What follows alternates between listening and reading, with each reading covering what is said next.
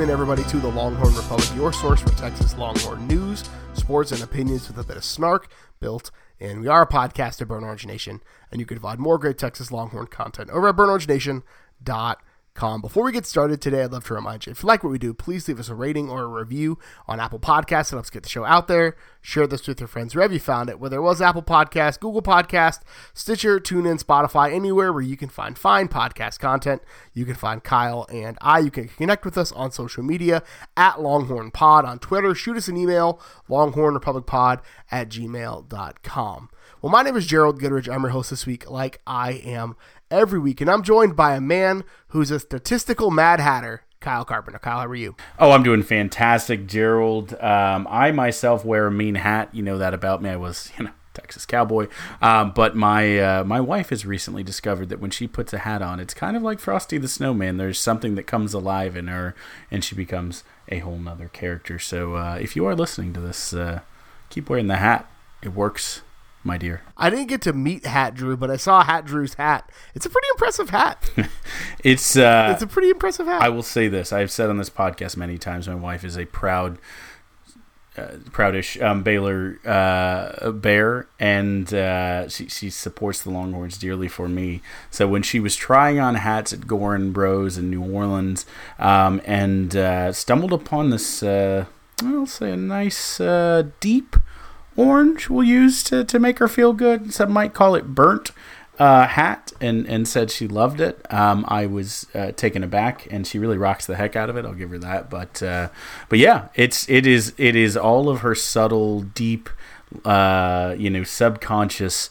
Longhorn fandom in in hat form. It's beautiful. Now going into the year of 2019, if you think back, Burnt orange was one of the colors of 2019, and it's made a big, big statement, especially in the fall and winter months. A lot of burnt orange sweaters happening among your basic ladies, uh, which I love basic fashion because I'm a basic guy. You give me a hoodie and a po- and a uh, and a beanie, and I'm like, I'm loving life. That's like basic guy, like fall stuff. So we're gonna take a look back. Uh, we're gonna use some of the, the Thursday show uh, real estate to talk a little bit about the year in review because we want to be able to give it some room to breathe. And since we have two podcasts a week, Kyle, we might as well do it. So we're gonna break it up into chunks. So we're going to look at the kind of the passing game today, quarterbacks and wide receivers. Uh, next time we, we do one of these, we'll do the running backs, and then we'll jump to the defense, uh, kind of the ground game, front seven ish, and then the uh, passing game. So the back five, six, seven ish, depending on the defensive alignment. But we got to start with the bowl game because there's Texas did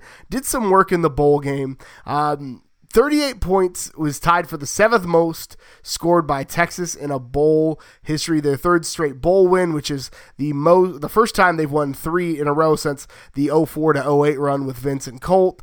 Just a lot of good stuff. Kyle, of all the, the stats we're able to drum up from the bowl game, and what jumps out to you as kind of the big one as far as the team accomplishment goes? We'll look at some individual ones here in just a minute. Um, well, I mean, yeah, I mean, winning winning three. We talked about it a little bit for that that senior class, they missed the first one, which is a tough uh, blow, and then they went to three consecutive bowls under Tom Herman and won three. I mean, that in itself, um, from a macro perspective, is amazing. Um, that that shouldn't be um, that crazy of a deal to to have players you know be able to finish out their career with three straight wins. Yeah, not every team can can do that. Obviously, it's winning a bowl is still a big deal. It doesn't matter what bowl it is, and I don't think the Alamo Bowl by any means is a small uh, bowl. But but winning uh, winning whatever bowl game it is, whether it's you know the Sugar, one of the elites, Alamo, which is you know still a fantastic one of the, the, the biggest, or even the Texas Bowl, right? If if at the sum of your season you you have been measured and you have been weighed and you have uh, been been put against an opponent who's who's your equal, or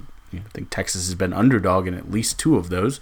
Um, I guess all three. Actually, Texas was an underdog in all three. I think so. Um, you know, it, it, means something when, when they say, "Ah, oh, yeah, yeah, this is your equal," and then you go out and win it. I think it, it's it's it sends a statement. Texas uh, kind of carried the Big 12 in the bowl season as the, the only real Big 12 lion uh, in in postseason play.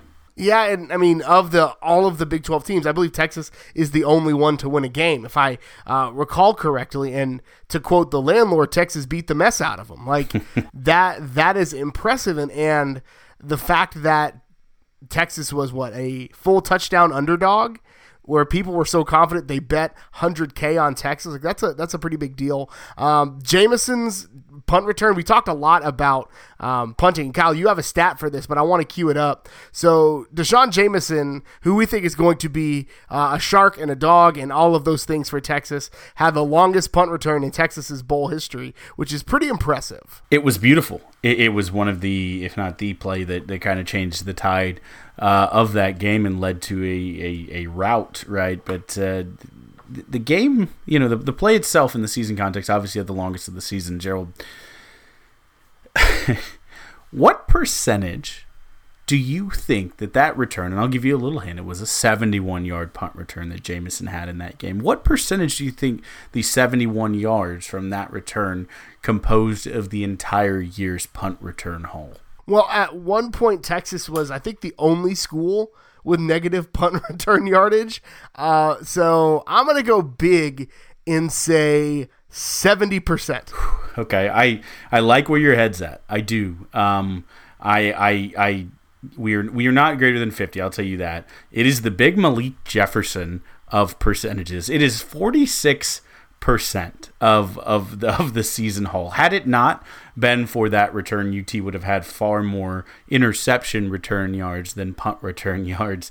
Um, it, it, it, literally just about doubled uh, the the season's output. So um, good on you, Jamison thank goodness uh, you couldn't save, unfortunately, Coach Wareheim uh, his his job as the special teams coordinator there um, because we we had trouble specifically in that part of the game in the fielding, returning of both punts and kicks. I believe earlier in the game we also had Jamison himself um, muffed a, uh, a punt fair fair catch. Um, so it, it, continued, but um, the good thing when you think about we we lamented this unit all season was on the other end Gerald, they only allowed 30 yards the entire season on punts. That's uh, that's a good job from the the uh, Fighting Bujcevskis and uh, Nager. You have to give him a little shout out there as well when, when there was an injury and he stepped up. I mean, as a as a punting and kicking podcast. We have to to shout that out. But but let's let's Kyle, let's step back and let's you mentioned the whole season there, and so let's just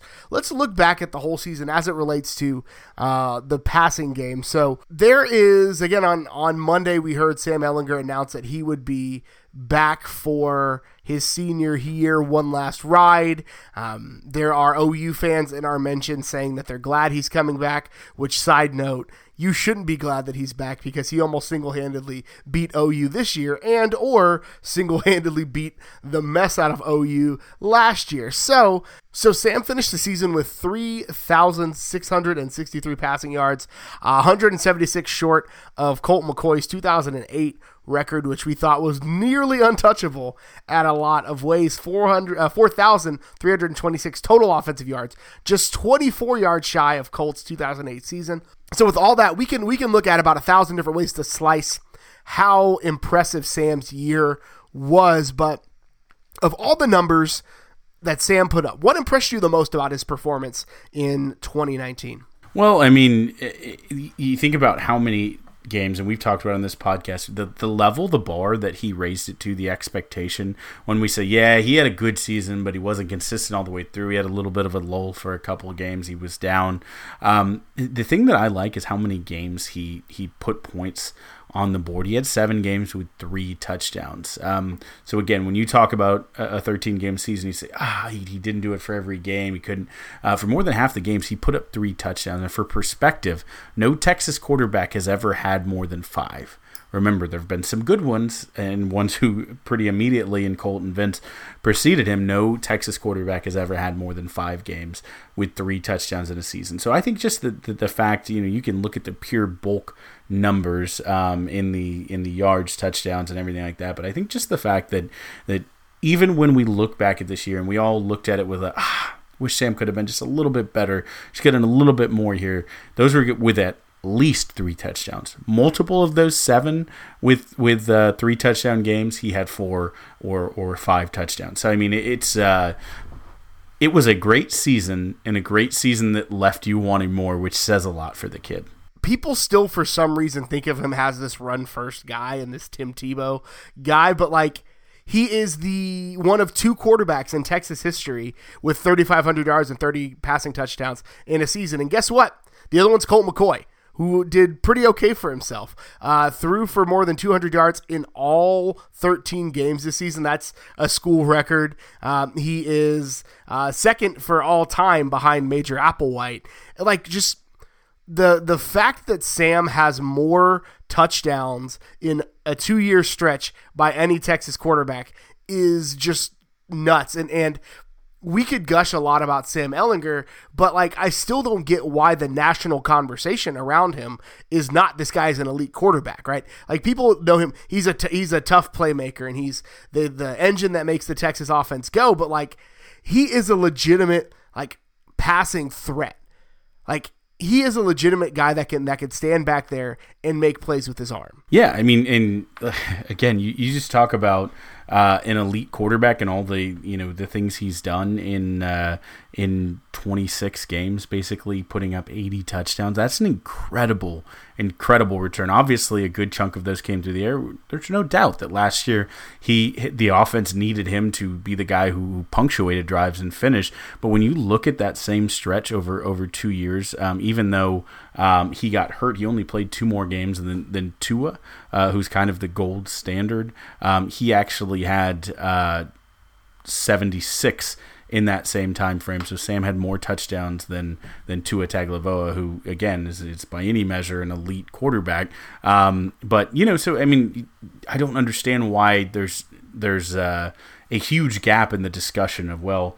Joe Burrow can do this, Tua can do this, Justin Fields can do this. Oh, and Sam Ehlinger knows how to, you know, get the ball across the end zone, right? It's it's an interesting uh, phrasing. I, I, don't know if it um, the national media just doesn't believe in uh, you know uh, superior exteriors, the the uh, the the the derriere back there, the, uh, the, the the the the the thick princes, as I do. I you know I like I said I judge my horses and my quarterbacks by how uh, how rotund they are. I see you trying to hold it together, Gerald. Good thing this is not a video podcast, but maybe the national media they like skinny boy quarterbacks. They're not they're not down for the thick boy. So I, I'm going to start the petition right here. Respect thick boy quarterbacks. Are you saying your podcast hosts don't want none unless it got buns, hun? Is that what you're telling me right now? That's exactly right. That's no, exactly so and he punctuated an incredible season by becoming just the fourth player in school history to earn multiple bowl MVP honors. Like that's a big deal. The Alamo Bowl named him as their outstanding offensive player, which is just incredible. And Kyle, here's your trivia for the day. Could you name the other three? I feel like it's too easy if this is just like your your your you know. I feel like one of those is is Cole. Okay, I, I think that's true. Um, I'm I'm gonna go Vince because come on. The third one I feel Who's like the third too, one? I feel like it's too easy to say Ricky. Like I'm trying to think. You know, you go back couldn't play more than three years on varsity back in the day, so maybe that rules out your Bobby Laynes and some of those cats. Uh, I'm gonna go Earl. So you you said it. It was Bobby Layne. Oh no way! Okay, Yeah. Okay. So Bobby Bobby Layne won two of his three varsity uh, bowl MVP or outstanding players, but And the other two were Vince and Colt. Vince and right? Colt. Yeah, Okay, those are the easy ones. Now Colt Yeah. Colt is the leader in the clubhouse with three. He's the only player with three uh, bowl game MVP honors, which Sam could very likely put his name among them uh, next year if Texas makes a bowl and wins it. Hot take: If he doesn't get hurt, it's four. It's fair. Very, very fair. And that is, whew, that ain't no hot take, Kyle. That's the really real. But the fact that after just two full years as a starting quarterback, Sam Ehlinger's name is up there with Vince Colt, Bobby Layne, Major Applewhite, like the greatest Chris Sims, some of the greatest quarterbacks in school history. Like you cannot overstate how good this guy is, and and it it's obviously incredible individual talent, but he's also had some incredible, incredible players to throw to. And this year, kind of the guy that the the guy that was really the straw that stirred the drink in the passing game in a lot of ways was Devin Duvernay with uh, 106 receptions, 1,386 yards, and eight touchdowns, a whopping 12.3 yards per catch. He joins Jordan Shipley as the only other receiver in school history with more than 1,300 yards. So, like, Duve at the beginning of the season, like, we saw a little bit of him last year. Uh, he was an outside guy. He moved inside, uh, partially due to the need there, and then partially due to Eagles becoming kind of a legitimate threat out there. And so, Duve stepped up, and, and I've said it before, and I've said it again, and I'm going to eat this crow for as long as I have to. Like, I thought it was all coach speak about Duve being the right guy in there because uh, he's just never really shown, like, the slot skill set. And then he has one of the best seasons in school history history and shows everybody that he's a legitimate NFL prospect. I mean, Jordan Shipley had one of the best just receiving seasons I've ever seen, but like you take that out, and this is the this is the best season besides that ever. I mean, and there've been some all-time great receivers who've come through here. With you know, you you think of of the the Roy Williams and and um, we we actually did I think yeah, man, that could have been over a year ago now, where we ranked the uh, the the the under. Oh, I guess we did the under Mack Brown wide receivers. I remember talking through some of those names, and there's just talent all the way through and through. But but Devin Duvernay is, is a name that you know if you're if you're younger uh, listeners, the kids you in school, you don't realize you're going to be talking about that for the next 30 years. For the older fans, we know it as we understand um, some context. But I mean that this this season that he had is one that they are going to talk about uh, for ages. I mean, it was very good, and, and and we spent in this in this very podcast and in our season preview talking about you know if he can make that step up and be a you know an elite number two guy after Colin Johnson, then you know that makes the Texas offense just one of the most dangerous in the country. And then you look at Colin Johnson, you know, having trouble with injury and everything falls on Devin Duvernay. Everyone in the country knew every third down where Sam Ehlinger was looking. Everyone in the country knew when he needed a, a, a big play, his first look was in the slot to Duvernay. Everyone in the country knew on a deep threat, you know, if it's over the middle, it's it's Devin Duvernay's spot, and he couldn't stop it.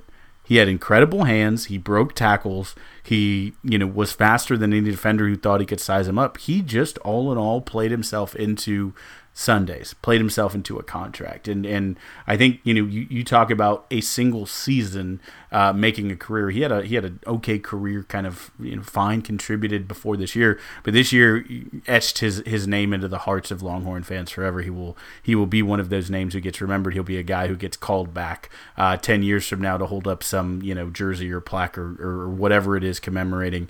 Um, uh, you know, just a, just a great career and and and, uh, and season, and, and you know once he retires from the NFL whenever that is. So I, I am really excited for the guy.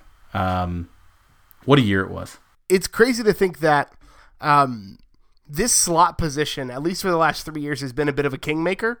And you saw three years ago Reggie Hemphill-Mapps, who you know that guy kind of went weird, transferred, fell off the face of the earth. Uh, then you saw Lil Jordan Humphrey, who again at the start of the 2018 season we're like who's going to replace reggie? Like what's going to happen? And then lj humphrey had had him a year parlayed that into a uh, an nfl uh, he was a he was a, uh, he was picked up by the saints and is currently on. Well not currently because well they got beat but would technically be on that team if they hadn't lost. And then now devin duvernay the the stock of these guys continues because like reggie hemphill-mapps was an underclassman. If he stuck around probably could have been really special. Um, that may be the first the first smoke of the weirdness with uh, Drew Mehringer, but that's a whole nother conversation uh, going on there. But then again, Lil Jordan, and now Duvernay looks like he's a legitimate like draft pick, like first three like first three rounds kind of draft pick guy in a, in a what could be a really loaded wide receiver class. Yeah, I mean it it it, it isn't going to be depleted. I mean we, we can talk uh, about the talent underneath, but obviously we have two seniors leaving, but the the the the interesting thing, and we can give our predictions as we get a little closer and we do a little more breakdown. But as I was going through and looking at the receiving stats, is there was a clear one and two in Johnson and Duvernay. I almost think it isn't a one for one. Next year, Eagles is the guy who gets all the targets, but I, I almost think it opens up the offense and makes it a little bit more dangerous and explosive potentially um, and dynamic when you have you know four uh, options who could be the option, right? Like this year was so special because they knew they want Sam wanted to get it to Devin uh, on on third downs, but you know if if you truly have your Whittingtons, your you know Eagles, Smith, etc. We'll talk about each of these guys. Um, I, I think it makes a really really interesting dynamic uh, for, for for next year. But uh, again, I think y- you can't talk about this season without talking about what Devin Duvernay did what he could have done if Colin Johnson had stayed healthy. Um, but you know what what Colin Johnson came in and did, right? Because it's not that he was taking catches away from from Devin Duvernay's otherwise historic season, um, it, or when he wasn't there, they they offered the opportunity up for him to get more. But it was that hey, Colin Johnson commands a double team when he's in there. There's even more opportunities for Duvernay to get involved if Colin Johnson's on the field. I think that's the thing that sometimes, if you just look at a box score, can be lost. So um, I, I think you talk about two great Texas receivers. Colin Johnson did it a little bit had a little bit, you know, more consistent. Consistency is the right word, but did it over a longer course, right? He kind of spread his out a bit more while Duvernay uh, got the big bang. One of the things that is a testament to Colin Johnson's contribution, and whatever people are going to talk about us on Twitter, he can't win 50 50 balls, whatever.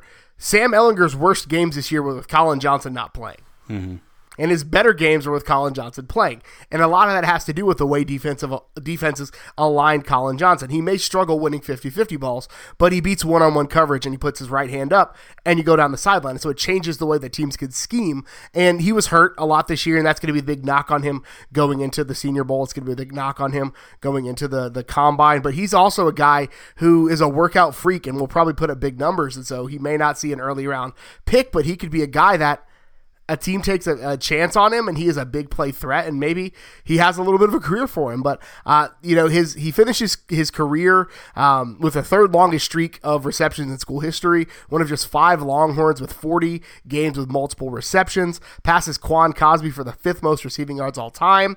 Like 15 uh, career touchdowns puts him right outside of the top 10 of uh, touchdown receptions. So, like, he had a little bit of a career, even though mm. it may not have lived up to the full billing, but it's, it's, like you the only reason you can look back on this as a disappointing career is because if he had stayed healthy his last two years the the the ceiling is pretty high yeah exactly that's i think what you got is is is not quite the floor you know when he was a recruit and came in um, but you got you know flashes of the ceiling and never got to realize it. So somewhere in the middle there of he was definitely productive. He definitely helped win games.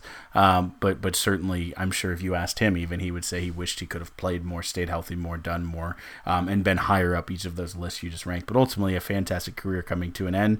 Um, and it was a joy to watch him. Anytime that he was healthy and he was out there, my eyes gravitated to him. I you know watch receivers by by nature. So um, just love to watch what he does. Fantastic footwork. Um, one of the best comeback route receivers I've seen ever at Texas, um, you know, just in general. But uh, you know, does a lot of things really well that I think will translate. And we'll, we'll, probably talk in a draft preview after the Senior Bowl and some of the uh, the combine stuff about you know where he might land later. But you know, just looking at his career and focusing on that part of it, um, you know, exactly what could have been. But even with that caveat, a good, really, really good Longhorn career. So quickly, we're gonna do a, we'll do more of a, a, future look and kind of the roster matrix later, but we have to talk about the young pups. Uh, Brennan Eagles and Jake Smith are probably the two biggest names of those young guys coming in. Eagles third on the team in receptions, 32 receptions, 522 yards, including a team high 16.31 yards per carry. Now you'll be like, but Gerald, there's a guy with more. That dude only had one reception, so it doesn't really count.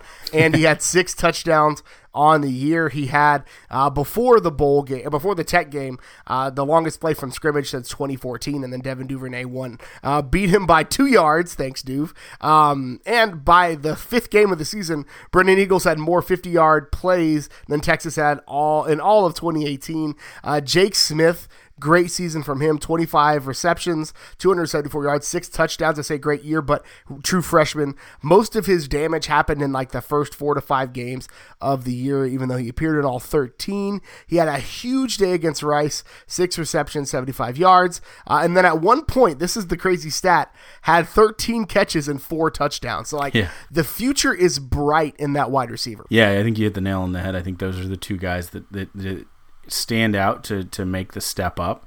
Um, I think you know Eagles had a huge game against LSU. He's he's a guy who um, you know can can do it in the big time games. He, he had with Colin Johnson out a really probably the catch of the season with his touchdown catch against Iowa State where he was kind of going out of bounds, jumped and came down to get his one foot in and get the touchdown.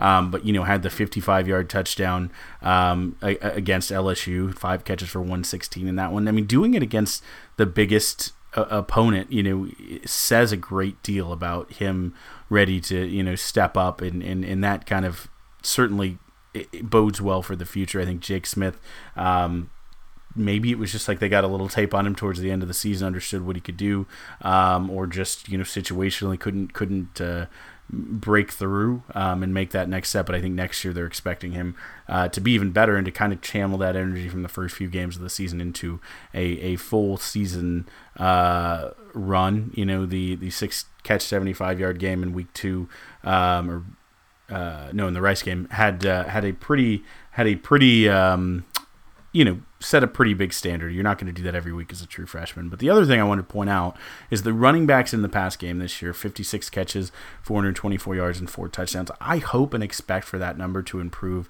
even greater next year. Keaontay had 29 catches, Roschon had 23, four touchdowns between them. I think. Um, you have a chance for that number to go up significantly when you talk about if Jordan Whittington is classified as a running back next year. Uh, again, we've we've posited that you know, we're not sure exactly what he'll do in the new offensive coordinator scheme, but he could have anything from a uh, you know Percy Harvin to a uh, to a Ramonce Taylor type impact um, for the for the Longhorns. So I mean, it, it, if if you get to do that, I think that's a really exciting um, weapon out of the backfield. And then you know you look at the tight ends this year. And Cade Brewer had a good season. He only played nine games. He had 11 catches, uh, average 14 yards a catch and a touchdown. But if we're running the personnel where we're always having, you know, three receivers and a tight end, I expect a little more than just barely cracking the double digits. And that's what we talked about. Um, you know, the, the type of production with Jared Wiley is able to make the next step up as he understands the position a little bit. As, as Brandon Le- Brayden uh, Liebrock is is able to hopefully realize some of that potential. Then I, I hope to see that those two as areas that step up, where you have running backs contributing a little bit more. Uh, tight ends getting a little bit more involved. When you don't have Duvernay on third downs, maybe it's your tight end in the slot who's who's sure-handed. We saw that with Beck a little bit last year. So um, I am I am intrigued. But when you look at the stats and you take that holistic view and you look at what was on this year and what that projects to. I think it, I think it, uh, it it bodes to a very interesting season next year and what is uh, you know expected to be one of the better passing units in the conference, if not the country. Yeah, and I think Yurcich coming in will uh, play a big part in that. Uh, we will be back in I guess probably next week and give you a look at the running backs. But this is what we're gonna do. We just want to unpack kind of what Texas did statistically and kind of how what it says about the season. All right, so that now brings us to our favorite part of the week where we take a look the entire landscape of college football through the burnt orange tinged lenses. Um, this week, Gerald is is is not uh, the most as we come out of the the doldrums of kind of the cold holidays. But there is NFL playoffs is the big one, um, and this uh, this playoffs has been chock full of Longhorns. It hasn't unfortunately gone uh, all of their way, obviously, but uh, nonetheless, there's been good Longhorn representation.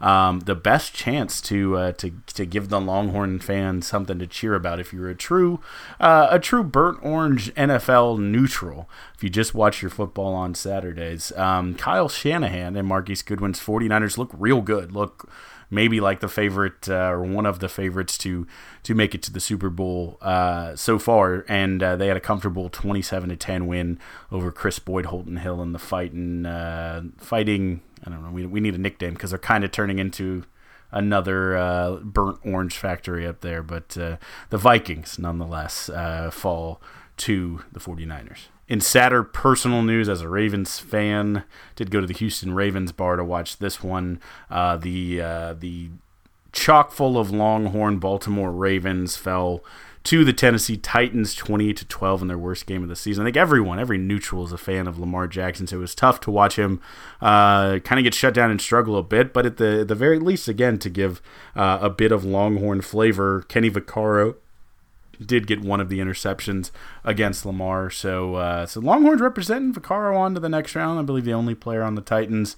Um, the best best play of the of the game and the most apropos for this podcast was our boy Earl Thomas getting like his I think like third career sack um, and first I think in the playoffs uh, against Ryan Tannehill. Um, so you know anytime you can take it back to the college football of a Longhorn destroying an Aggie, always good. Yeah, it wasn't all good for Earl though. Um, Derrick Henry turned him into a lead blocker. He stiff armed him so hard it was actually pretty, uh, pretty tough to watch. But You know what? Der- Derrick Henry does that to everybody. He does, he does that to literally anybody and everybody. That's like that's two men stacked on top of each other playing football. It's it's it's uh, two two tickets to the movie theater in a, in a big trench coat.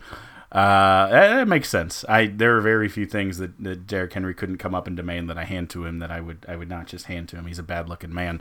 Um, so no no no offense to, to Earl there. Justin Tucker was two for two. Did not have any extra point attempts to tell you how this game went for them. Um, also uh, for for Longhorns uh, going home early. Chuck Omenihu uh, exits in the second round. The Texas can't hold over.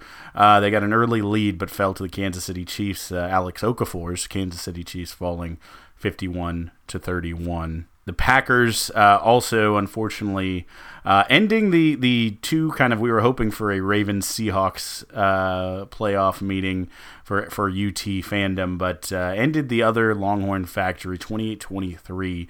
Aaron Rodgers sent Poona, Mike Dickson, Quandre, and Swoopes back to the Pacific Northwest. Yeah, the uh, Longhorns didn't fare too well in the playoffs currently. And you mentioned the the, the Texans can't hold the lead. Uh, that they they couldn't just not hold the lead. They in Madden the Chiefs would have had to give up the sticks and the Texans surrendered a give up the sticks in return, which is just real, real bad to watch. Yeah, unfortunately, halves don't cancel each other out, and you get to play a uh, a sum of your parts. Uh, they they just lose on the final score in total. But also, um, we had a couple, a little bit of bowl news. Um, obviously, the uh, the bowls have, have wrapped up uh, here. Um, but the uh, the looking back, we did uh, we didn't shout out Gerald. You want to you want to give us a special uh, shout out for good friend of the pod? Uh, yeah, Louisiana coming up with a bowl win. So shout out Joe Hamilton. Uh, we're glad that you are doing big things with the uh, the Ragin' Cajuns. That's right. And just that all goes to tell you when you do an appearance on this podcast, you will eventually be coaching um, and and uh, convert that into a bowl championship or victory. I guess the next uh, the next year. Has Coach Zychek won his uh, state championship yet? Ooh, he so multi-time state championship winner as a player and coach Nick Zychek. I do not think has won since appearing on the podcast, but uh, maybe we need to give him that bump. It's coming. We'll get him back on. Yeah, I like that. Um, in final bowl news, in, in looking back, the AP uh, released their all bowl team across all bowls, and there was some Longhorn representation after obviously a very, very good performance. One from the offense, one from the defense, and both young guys who will be back next year. Uh, tackle Sam Cosmi and Joe Ossai, uh, who looked just like a revelation in that game and should make you very very excited for what he could be next year just just a, a monster attack in the big 12 so uh, well deserved and uh, well heard here Absolutely. And again, I'm glad Cosmi's back and, and Joe Ossai couldn't go anywhere. So glad he's coming back as well. But that's all we've got for you this week. Kyle, where can the good folks find you on the internet? Uh, you can find me on Twitter at Kyle Carpenter. You can follow the Texas Pregamer at Texas Pregamer. You can follow me on Twitter. I am at GHGooders. Follow the show on Twitter at Longhorn Pod. Shoot us an email, longhornrepublicpod at gmail.com. Thank you so much for tuning in again this week. And until next time, hook 'em. Hook 'em. Love you, Hat Drew.